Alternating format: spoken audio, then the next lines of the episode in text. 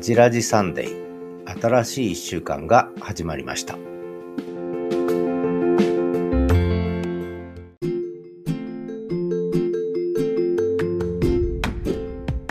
ジラジサンデー今日は2月4日日曜日です。今日から札幌雪まつりが始まりました。昨日まで結構寒い日が2、3日続いてて雪も結構降ったんですが今日はいい天気ですね。気温もちょっとだけ上がりました。それでもマイナス3度からマイナス1度の間ですけれども、最高気温はマイナス1度ぐらいですが、まあそれでもちょっと日差しも出てきて、えー、風もそんなに強くなくて、いい天気じゃないですかね。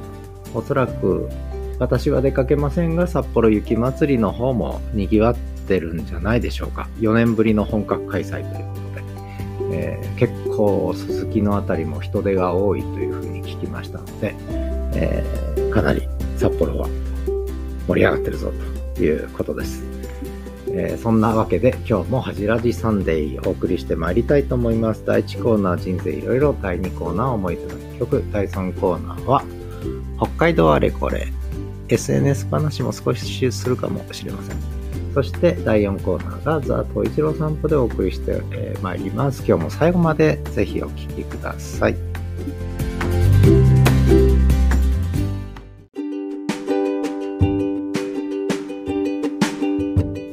始めるラジオキャンパス。 Season 4 Presented by Campus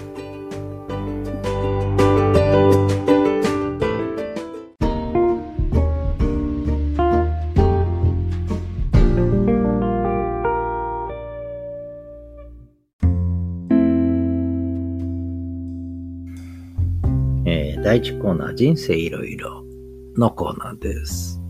これでハジラジサンデーは5回目の配信になるんですが、1回目の時にポッドキャスターな人生みたいな話をちょっとさせていただいて、それから2回目が政治学者になったわけみたいなののちょっと触りをやって、で、3回目は学長を辞めたわけみたいなね、話をして、ちょっと危ない話もいっぱいしたんですが、で、4つ目で SNS ですね。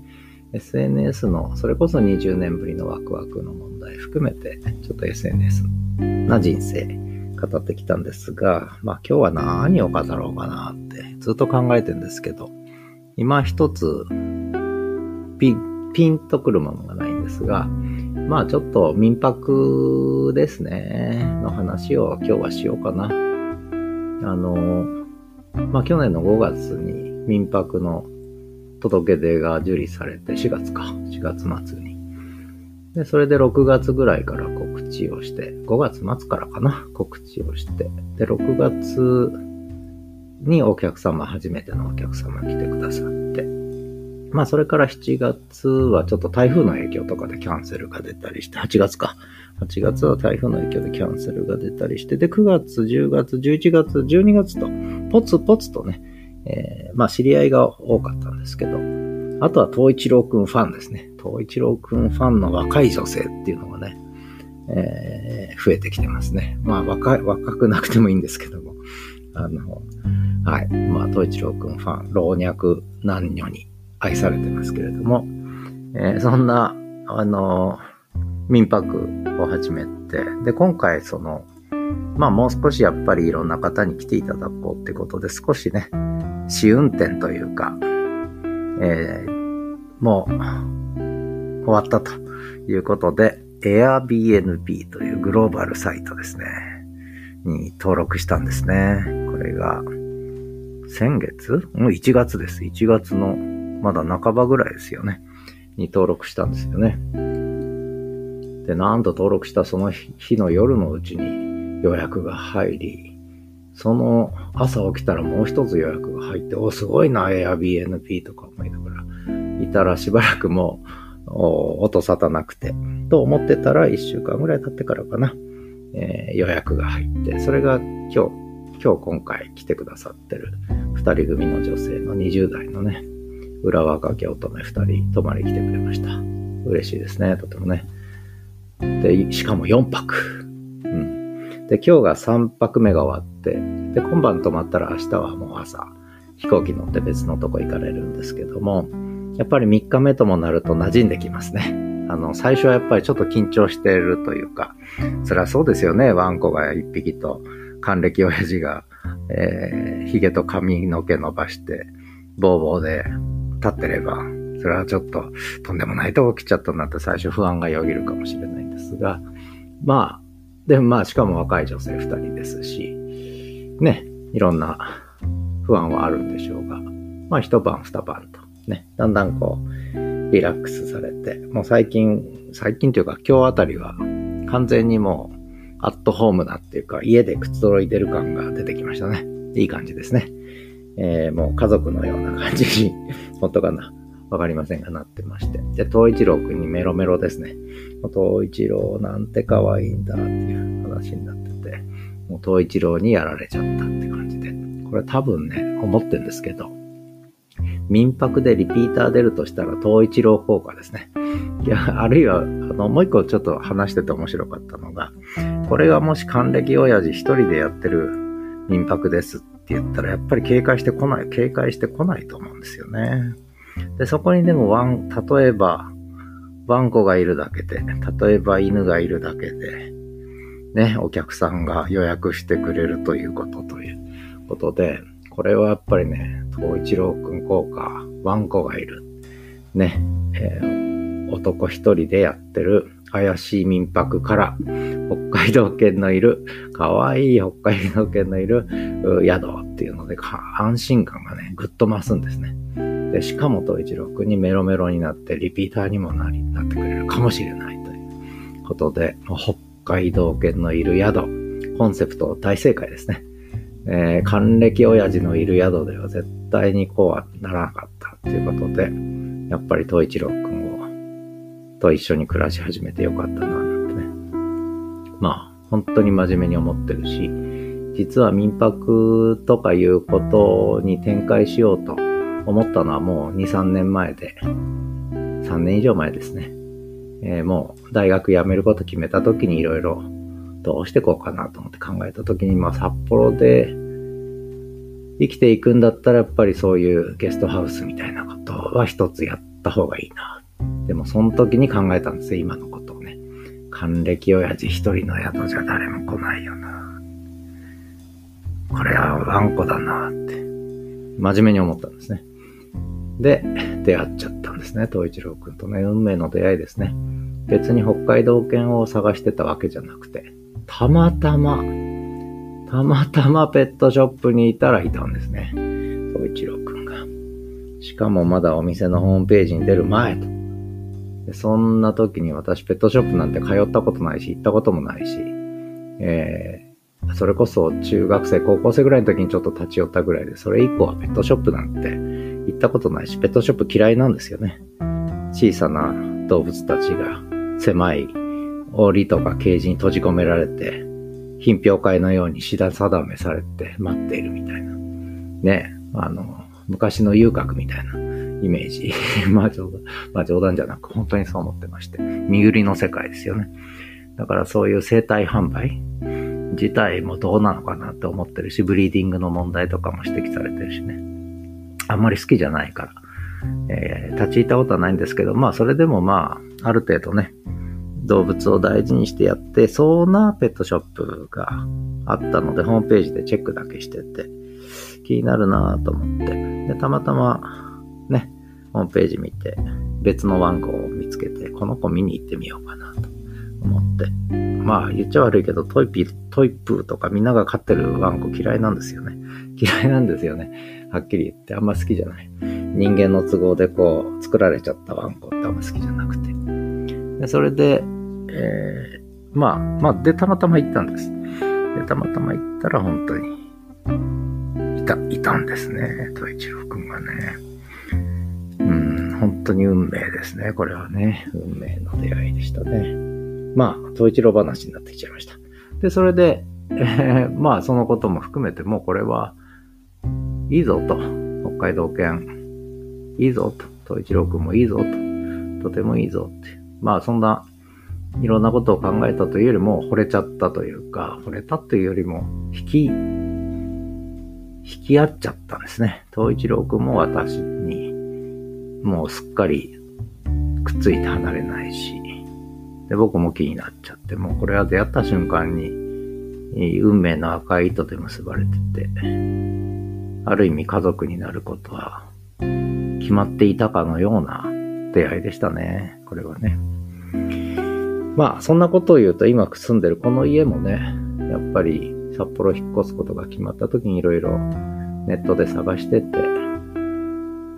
いろんな選択肢はあったんですけども、まあやっぱり札幌に実際に訪れて、建築中の、まだ建て、建ててる途中ね、建て売りだったんですけど、建築中のこの家の前に立った瞬間に、あ、ここだって思っちゃったんですよね。ここだ。これも運命の出会いですよね。まあそういう意味では、まああれこれ考えてもしょうがなくて、出会う時はひょんな時から、ひょんなところで出会ってしまうっていうね。えー、そんなことを思ったりしますね。えー、民泊。で、民泊っていうのは結局知らない方が来るわけです。初対面の方がね。で初対面の方で大丈夫ですか？とか心配してくれる人もいるんですが、私結局大学に勤めてたので、あの、みんな初対面なんですよ、新学期は。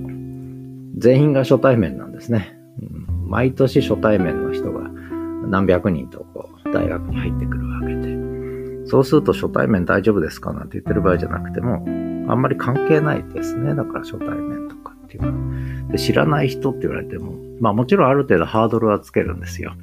その、まあ、それこそ犬がいるっていうのは、実は単にワンコのファンっていうだけじゃなくて、犬嫌いな人は来ないし、犬とコミュニケーション取れない人は来ないでしょ。で、犬とコミュニケーション取れない人は大体人ともコミュニケーション取れない人が多いので、えっと、私は思ってるので、そうすると、もう犬好きの人で犬とコミュニケーション取れる人ってのは大体信頼できる、つまりフレンドリーシップに溢れた人間だっていう、ホモサピエンスだっていうことはかなりはっきりしてるんですよね。だからそういう意味では、こう、下手な人が来なくて済むというね、えー、犬と仲良くなれて、れば大体人とも仲良くなれる。うん、そういう気がするんですよね。まあそんなことも思ったりとかしてて。まあ、それも含めて、だから、まあこれはある意味必然だったなぁと、まあ勝手に思ってんですけどね。だから、もし大学辞めてなかったらこういう展開もなかったので、まあそういう意味ではまあ、辞めてよかったのかななんてね、気もしてるし、まあ最近大学のことに関しては、言いたい放題喋って、言いたい放題ノート記事にして、えー、やってますので、これもやっぱフリーな立場だからできるし、で、また大学の中にいると言えないし、やれないし、見えないんですよね。そこの常識というか、その日常のガラパゴス化した日常の中で、まあ思考停止してしまっている大学教員、大学職員たくさんいるのでね。で、そんな中で経営が苦しくなってもがいていると。ね、一度北海道遊びに来て、少しこう新鮮な空気を吸って、一度脳みそを解きほぐしてね、えー、あ、そういうことだったのか、と目から鱗のアハ体験をしてもらって、また職場に戻っていただけるといいんじゃないかな、なんて思って。そんな風に我が民泊を利用してもらっても嬉しいですよっていう、そんな取り留めのない話でした。えー、ということで、人生いろいろ、民泊親父になった話、北海道犬を飼った話、今日はダラダラですね。はい。ということで、第2コーナー思い出の一曲。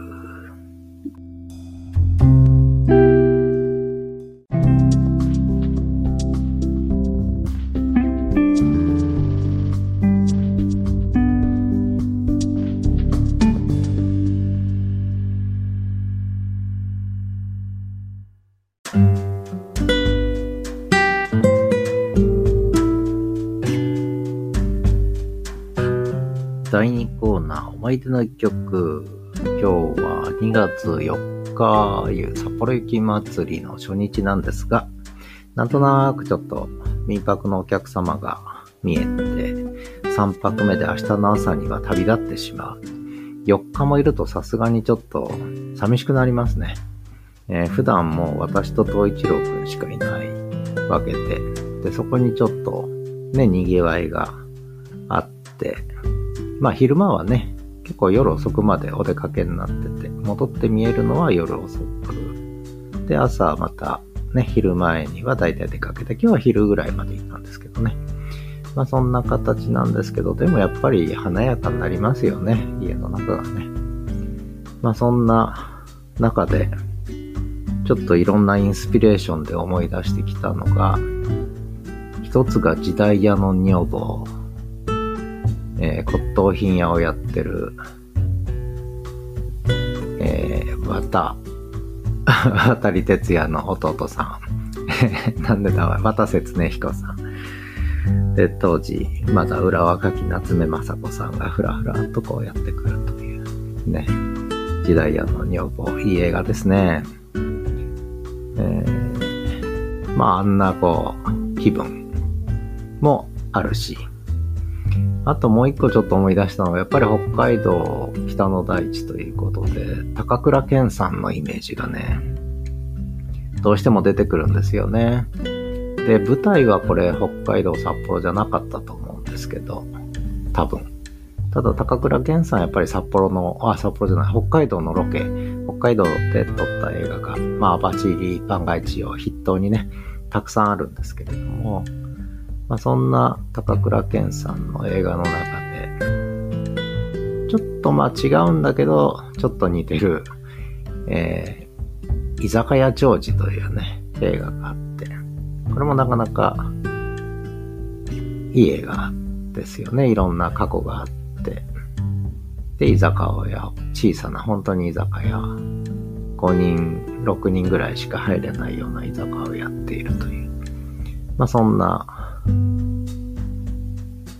風景が浮かんでくるわけですけども、で、その、確か大原玲子さんかな、昔の恋人ではなかったのかな、あれは。どうだったかな。えー、大原玲子さんが出てきて、最後亡くなってしまうんですけど、でそれとは別に奥さんが居酒屋にはいるんですけどね、藤田とも、藤田さんだったかな。うん。あ、違う。あれは、居酒屋長寿は違うよ。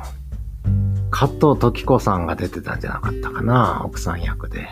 ねそんな気がしてきましたね。これまたちょっと、えー、Listen to Movies という映画番組の方でちょっと紹介しようかな。えー、今言った二つの映画はね。で、その居酒屋長寿のイメージに無理やり結びつけて、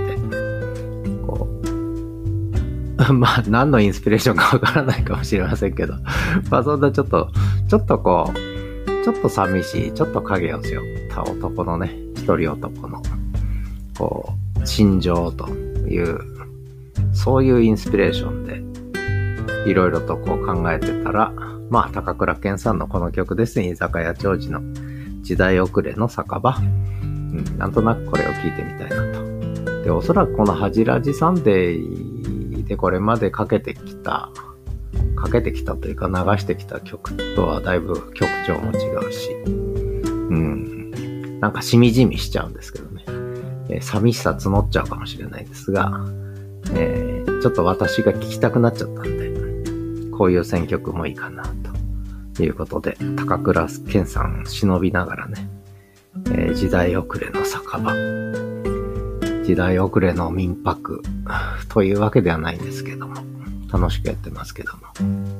なんとなくこう、居酒屋もそうだし、骨董品屋さんもそうなんだけど、渡瀬恒彦さんのね、時代屋の女房。あ、時代って言葉も繋がってるね。時代屋の女房、時代遅れの酒場。時代って言葉は繋がってるね、これね。時代つながりかもしれませんね。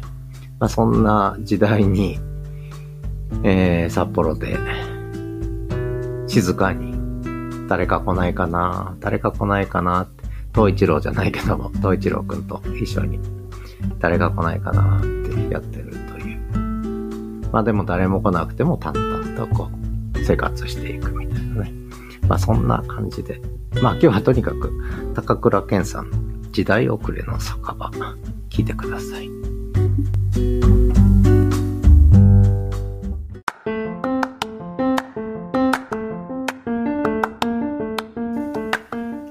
ジラジサンデー。プレゼンテッドバイキャンパス。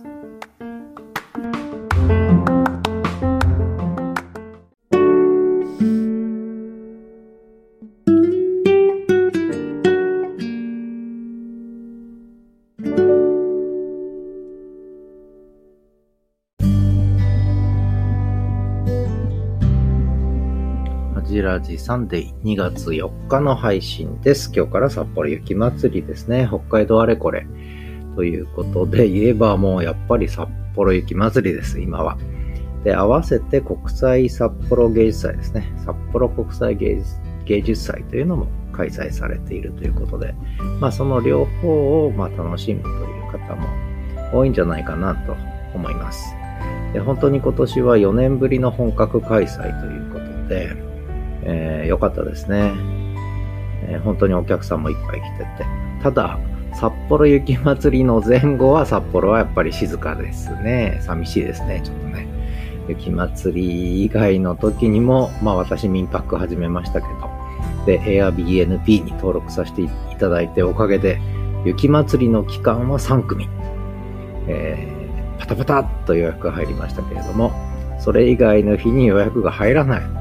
これもやっぱり札幌の冬のね、えー、光景なのかななんて思いながら、なんかね、考えないといけないなと思ってるんですけど、えー、それでちょっと先ほど Facebook に、えー、春休みは冬の北海道へというね、ちょっと宣伝してみましたけれども、いいねが5つ6つパパパーンとついたので、えー、いいねつけたってことは来てくれるのかななんてね、思ってるんですけども、えー、どうなんでしょうね。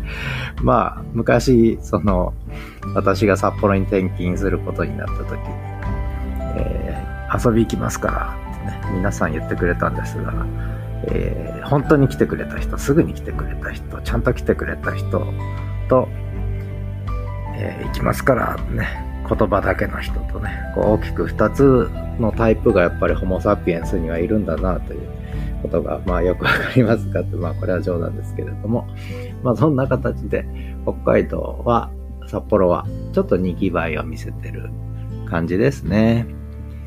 えー、で、北海道札幌雪まつりの話はこれまでも結構してきたんですけれども、やっぱり雪像ですね。一つはね、雪像が思ったより大きいですよ。これはびっくりするぐらい大きな雪像がいっぱい力作が並ぶのと、あと市民参加の雪像。これもなかなかね、あの、まあ、いろんなレベルがあるんですけど、完成度の高いやつは本当に完成度高いんですよ。びっくりしますよね。まあそんなやつがやっぱり見どころなのと、もう一つはあの、すすきのの大通りはやっぱり雪像中心にね、並んで、であとは食べ物のお店とかもね、結構並ぶんですが、もう一個その見どころとしては氷の彫刻みたいなのが、これはすすきのの方に並ぶんですよね。氷の彫刻。これ綺麗ですよね。でよく氷の彫刻とかっていうのをやる夏にやったりする地域はあったりすると思うんですけど、どんどん溶けていっちゃう。まあ溶けていくのも一つの芸術なのかもしれないですが、札幌の場合にはこれが溶けない。むしろ問題は、問題は雪が被っちゃうというね、雪が降るとね。えー、だから氷の透明度がちょっと失われていくあったりするんですけれども、まあそれでもやっぱ綺麗ですよね。まあでも氷はやっぱり多少溶けかかった時の方がキラキラして、えー、綺麗なのかもしれませんけどね。ただまあ雪の中で寒い中で、えー、雪がちょっとまばらについた、氷の彫刻を見るのもいいんじゃないかなと思いますし、まあ何より一番いいのは消えてなくならないっていう、溶けてなくならいうね、ことなんで片付けるのあれどうしてるんでしょうね。えー、わかりませんけれども。まあそんな形で、えー、札幌雪まつりも始まったようです。あとは、見どころは、見どころっていうより食べどころですね。やっぱりね。えー、ラーメンも美味しいです。寒い中震えながら食べるラーメンも美味しいです。それからお肉系ね、え、鹿肉も出るかなどうかないぞ、鹿肉。牛肉よく出ますね。えー、牛肉美味しいですね、やっぱりね。あとはやっぱり多分じゃがいもとか、じゃがバタみたいなもの、あるいは塩辛ですね。じゃがいもはやっぱり塩辛で食べるのが一番美味しいと思いますね。バターよりも塩辛。あるいはまあ北海道のじゃがいも美味しいので、そのままでも食べれるんですが、塩をちょっと。本当に少しだけです。あんまりかけすぎるとしょっぱくなるので、本当に塩をほんのりとかけるという感じで食べるのも美味しいですね。まあ、だから結局、塩辛が一番合うんですよね、あれね。なぜか塩辛がいいですね、やっぱりね、じゃがいもはね。ホクホクのじゃがいもに塩辛乗っけて食べたいですね。美味しいですよね。で、イカがちょっとだけね、えー、じゃがいもの熱で、少しだけこう、火が通るわけじゃないですけど、少しだけ縮むというか、茹でられるというかね、えー、そんな状態に、えー、なったりするんですけどね。それもまた美味しいという。まあそんなことですね。あとはこれ前にどっかで喋ったんですけど、やっぱホタテの違いが美味しいな僕は。ホタテの違いの味噌汁が美味しかったですね。一番ね、これまで食べた中で他にもいっぱいあったけど、やっぱり肉とかそういうのは大体、ある意味どこでも食べれるじゃないですか。でも魚介類っていうのはやっぱり鮮度が重要で、そういう意味では、例えばホタテなんかも、うんどうしてもね、ちょっと臭みが出るじゃないですかね。少し時間が経っちゃうと。それが本当に鮮度のいい、生き生きした違い、プリプリしてて、えー、身もプリプリしててね、本当にね。で、柔らかくて、味噌汁にこれが合うんですね。で、味噌汁にその違いのエキスがたっぷりとこう、染み出してるという感じで、これがね、五臓六腑に染み渡ると。冷え切った夜空の雪祭りの会場で、違いの、ホタテの違いの味噌汁を飲む。で、ちょっと生姜風味かなんかね、入ってたりするんですね、あれね。だから生姜がまた、ジンジャーが、すごくポカポカ感を増すということで、これおすすめですね、私の中ではね、今年あるかどうかわかりませんけれども。まあそんな感じで、グルメも楽しめる。もう本当にお店全部食べきれないですね。いっぱいいろんなものが出てきます。でしかもそんなに高くない。だいたいこういうイベントの時って、それなりに高いですよね。お祭りなんかもそうですけど、観光地行くと。でも、やっぱ食材が豊富だからですかね、北海道はね。えー、まあ高いものもあるんですが、だいたいリーズナブルな価格で、お腹いっぱいになりますね。だから2000円もなくて、お腹いっぱいになるんじゃないですかね、大体ね。そんな感じで、北海道雪まつり、札幌雪まつり、今年はもうあと1週間で終わっちゃいますけれども、まあぜひ来年、ね、またお越しいただくとか、あるいはまあ、雪まつりはやってなくても、スーパーに行けば、ホタテの違いはいつも毎日売ってますので、安く売ってますのでね、それ買ってきて、えー、自分でこう作るというのもいいんじゃないかなと思ったりしてます。まあ、冬の北海道の幸ね、特にやっぱり魚介かな。この時期はね、美味しいですよね。やっぱりね。まあそんな感じです。で、北海道あれこれ、それ以上語ることもなくなってしまったので、えー、SNS あれこれも少しだけ喋ると、SNS の方はですね、うん、まあ、面白いです。あの、面白い。えー、本当に面白いですね。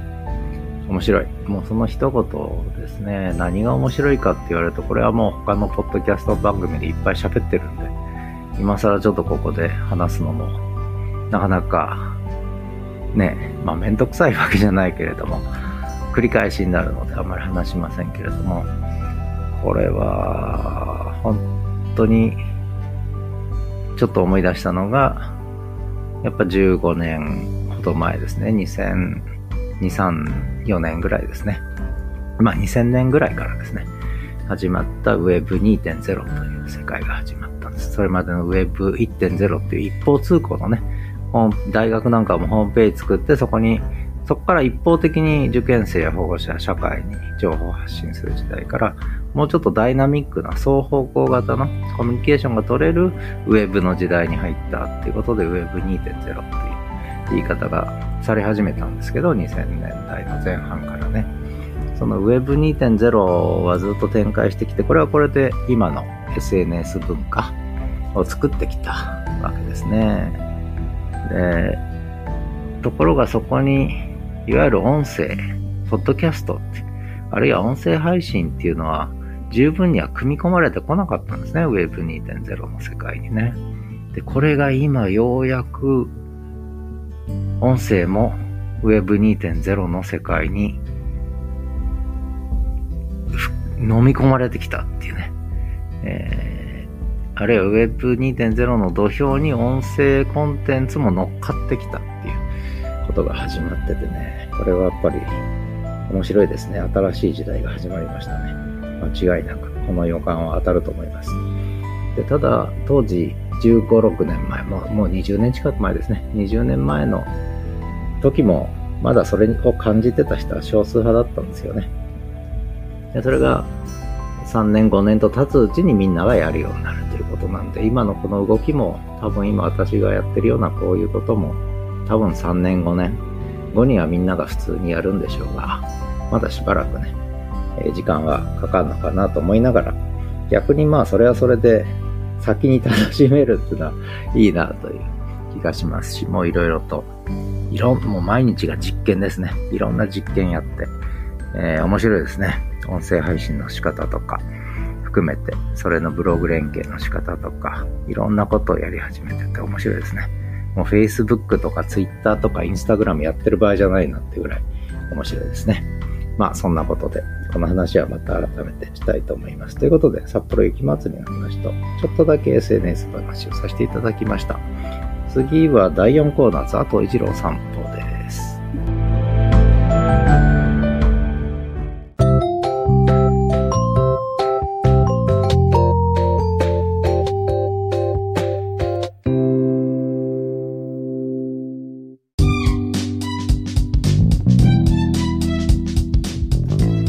4コーナー、ザ・トイチロー散歩のコーナーです。今日は1月28日の夕方、29日の夕方、そして30日は朝のバルコニー風景ですね。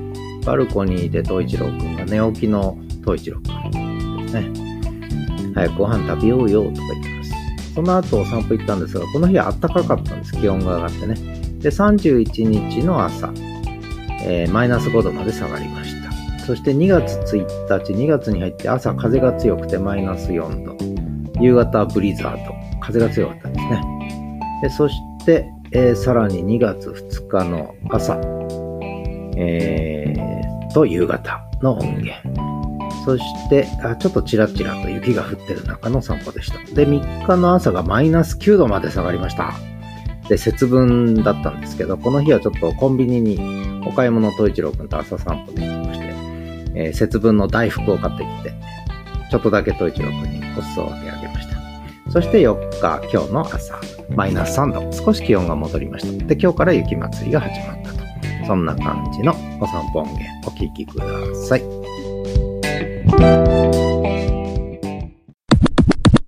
1月28日日曜日、夕方になっちゃいました。4時11分。午後、夕方のお散歩に出てきました。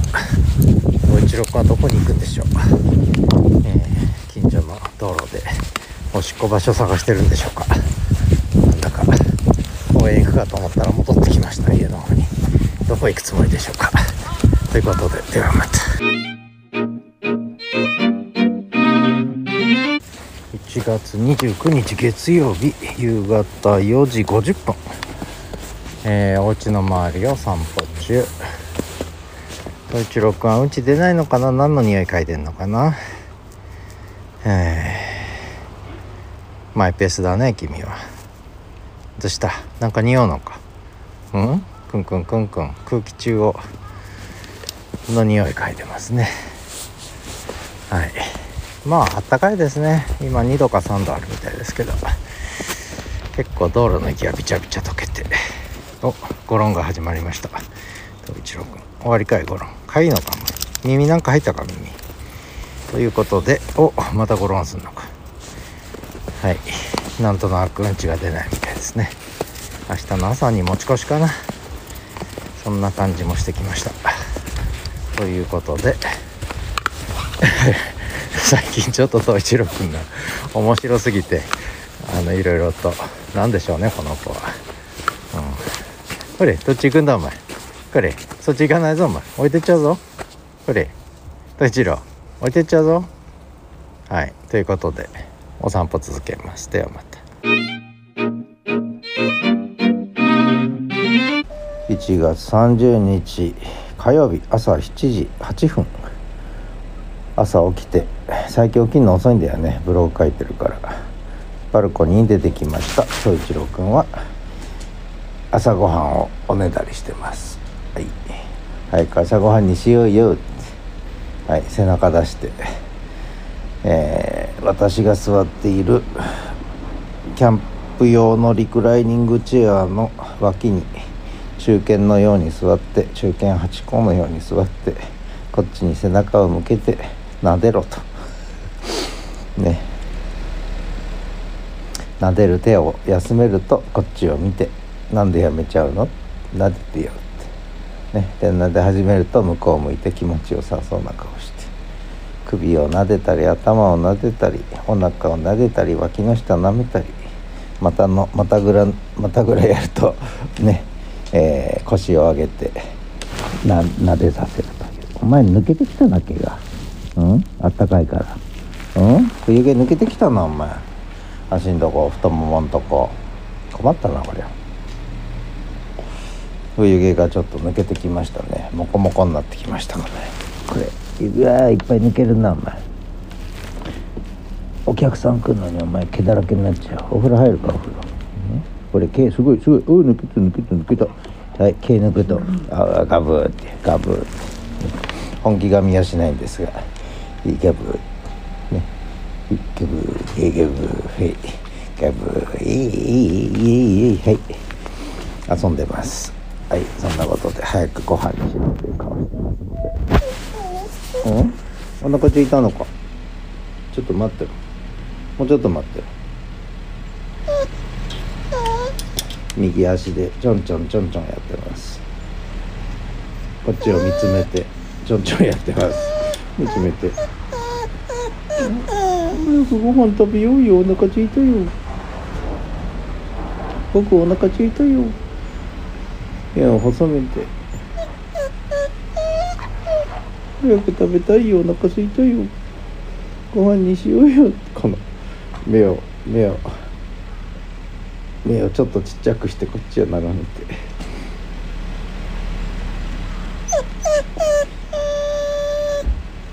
くんくん泣いては右手ちょんちょんして。まだかなまだかな。ってお利口ちゃんに待ってます。お腹空いたの？ご飯食べるか？うん？もうちょっと待って。るもうちょっと待ってるあくびしてます。はい。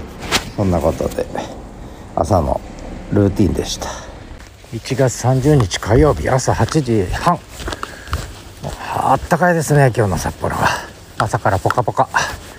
あったかい。気温は3度。あったかい。あったかいです。ちょっとあったかすぎて東一郎くんの冬毛がちょっと抜け始めましたね。ここのとこあったかすぎて、えー、太ももの辺りの毛がもこもこ抜け始めました。はいそんな冬札幌雪まつりを前に控えて目前に控えてポカポカな札幌ですね。いいんだろうかこんな暖かくて。そんなことでしばらく穏やかな日が続いていますね。はい。そんなわけでお散歩続けます。ではまた。1月31日あっという間に1月終了。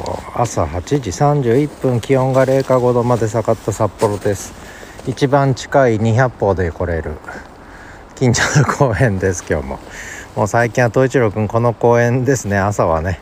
もう公園で遊んでそれ以上遠く行かない。うんちは夕方に出るのが習慣になっちゃって。はい、えー、おしっこしておやつ食べて満足げに今雪をかじってます。そんなわけでちょっと寒いですね。スマホ持ってる手が冷たい、えー、でも風はないので穏やかですね。雪だるまが大きいのができてますけど壊すなって木で書いてありますけど壊さないけどおしっこかけるかもしれません。ではまた。2月1日になりました。今日はちょっと風が冷たいけど気温も下がってますがマイナス4度、えー、でも日差しが暖かくていい天気ですね。はいちょっと待ってちょっと待ってお前。引かれちゃう引かれちゃう。車に引かれちゃうこれ。引かれちゃうお前。よいしょ。はい。はい。統一郎君はせっせとおしっこ。はい。えー、ちょっとうっすら雪が積もってキュッキュッキュッキュッってますね。ではまた。えー、っと2月1日4時10分お散歩に出てきました。ちょっと今日はブリザードっぽい。雪は細かいのがちらちら降ってるだけなんですが風が吹くて雪が舞い上がって視界が悪くなりますね、えー、天気が下り坂に向かっています。そんな札幌です。民泊の学さんチェックインしました。はい。若い女性2人ね、えー、嬉しいですね。統一郎君ともすぐ仲良くなりました。統一郎君大喜びです。はい。ね。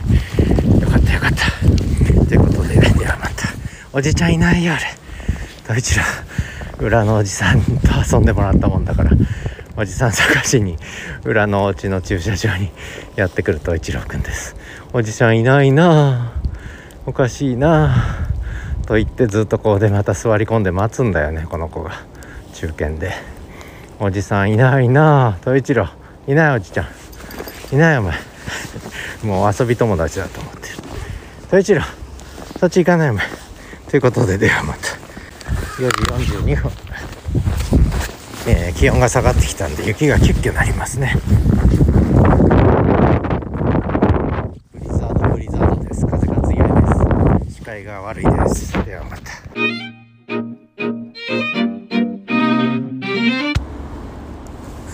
2月2日朝7時20分、えー、ちょっとちらちらと雪が降ってますけども夜のうちにちょっとだけ積もりましたね。5 6センチね。はい雪景色の札幌です。いしょおいどこ行くんだお前。これ何やってんだお前。こっちで。これこれ歩くよほれ。ほれ。はい。そう一発も珍しく信号渡るので逡巡しましたけど。はい。いい感じの雪国感がありますね今朝はね。本当にささめ雪がちらちらと舞ってる感じで、えー、民泊のお客さんはまだすやすや寝てます。ということでお散歩行ってきます。ではまた。2月2日金曜日午後4時。お散歩に出てきました。まだ明るいですね。日が長くなってきましたね。だんだんね。東一郎くんは最近は近所のお散歩で。一周ぐるっと回って終わっちゃうという。あんまり遠出しなくなりましたね。だいぶ大人になったんですかね。まあそんなことでお散歩行ってきます。ちょっと寒いですね。マイナス4度。まだ下がるみたい。マイナス7度から4度の間ですね。ここ数日ねこれからね。まあ雪まつりも明日からか。明後日からか。明後日から雪まつりも始まるということで冬真っ盛りの札幌でした。ではまた。2月3日朝7時半。近所の公園。東一郎君おしっこ溜まってましたね。今日は雪がちらついてまた降りましたね。えー、0か9度。気温下がってきました。明日から雪祭り。東一郎くんはゲストゲスト民泊ゲストのお客さんが今2人。若い女性が2人来てくれましてとてもいい方が来てくれまして。もう東一郎くん嬉しくてしょうがない。ねちょっと寝不足で。でも熟睡してたね東一郎くんお客さん来てもだいぶ落ち着くようになりましたねこの子はね。はい。まあそんな感じで楽しくやってます。はい。じゃあトイチロ行くぞ。ほれほれビスケット食べて。ビスケット食べて。トイチロ。ではまた。さすがに零下9度まで下がると雪がキュッキュしますね。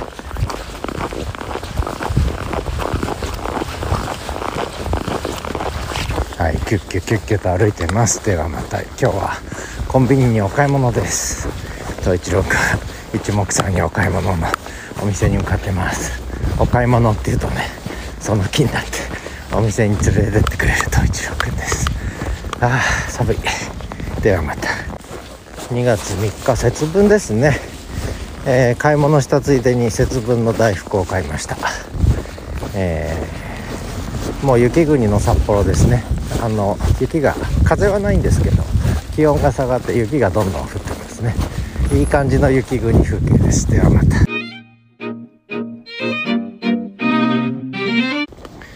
これこれ2月4日木曜日朝7時45分朝のお散歩出てきました。今日の札幌は気温はマイナス3度。ちょっと暖かくなりましたね。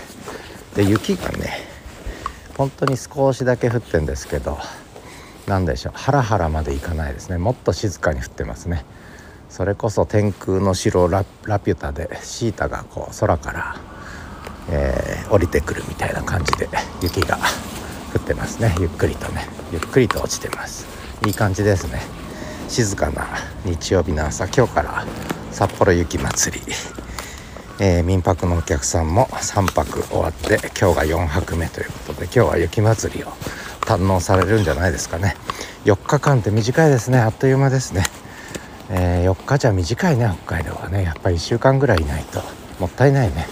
ちょっと待ってと一郎。赤だ信号今から多分近所の公園で東一郎君は遊ぶんだと思います。ということでではまた。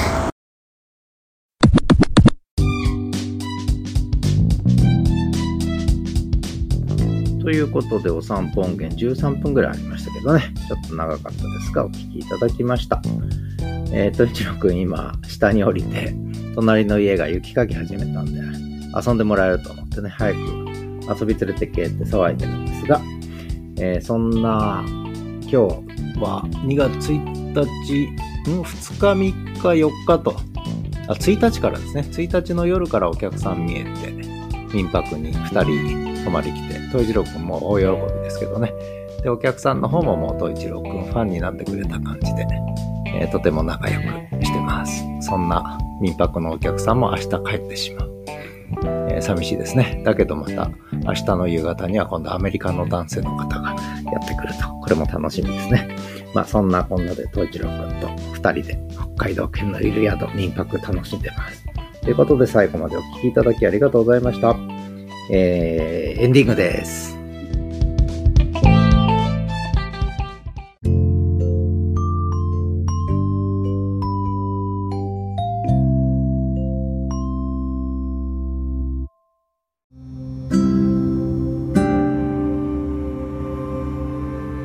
はじらじサンデー2月4日の配信をお送りしてまいりました。最後までお聴きいただきありがとうございました。今日から札幌雪まつり始まって、で、民泊のお客さんも今日が4泊目になりますね、今日の夜でね。でなんとなく4日もね、いらっしゃって、明日朝帰っちゃうと思うと寂しいですね、やっぱね。ちょっと寂しい感じで。で今日のハジラジさんで、なんとなくそんな寂しさとわびしさと、えー、にじみ出てたんじゃないかなと思いますが、まあこんな回があってもいいですね。まあ来週は、来週のハジラジサンデーはですね、実は今度フランスの女性が、えー、民泊でやってきてるということでどうなるのか楽しみですけれども、まあそんな様子もお届けできればなと思います。えー、ということで、えー、少し雪祭りで、えー、慌ただしいですけれども、ハジラジサンデー日曜日の定期配信、ちょっと遅れ気味でしたが、なんとか配信できそうです。ということで、トイチロン君騒いでるんで、お外に連れてきます。夕方散歩の時間です。もう3時半になっちゃいました。ということで、ありがとうございました。また来週お会いしましょう。ではまた。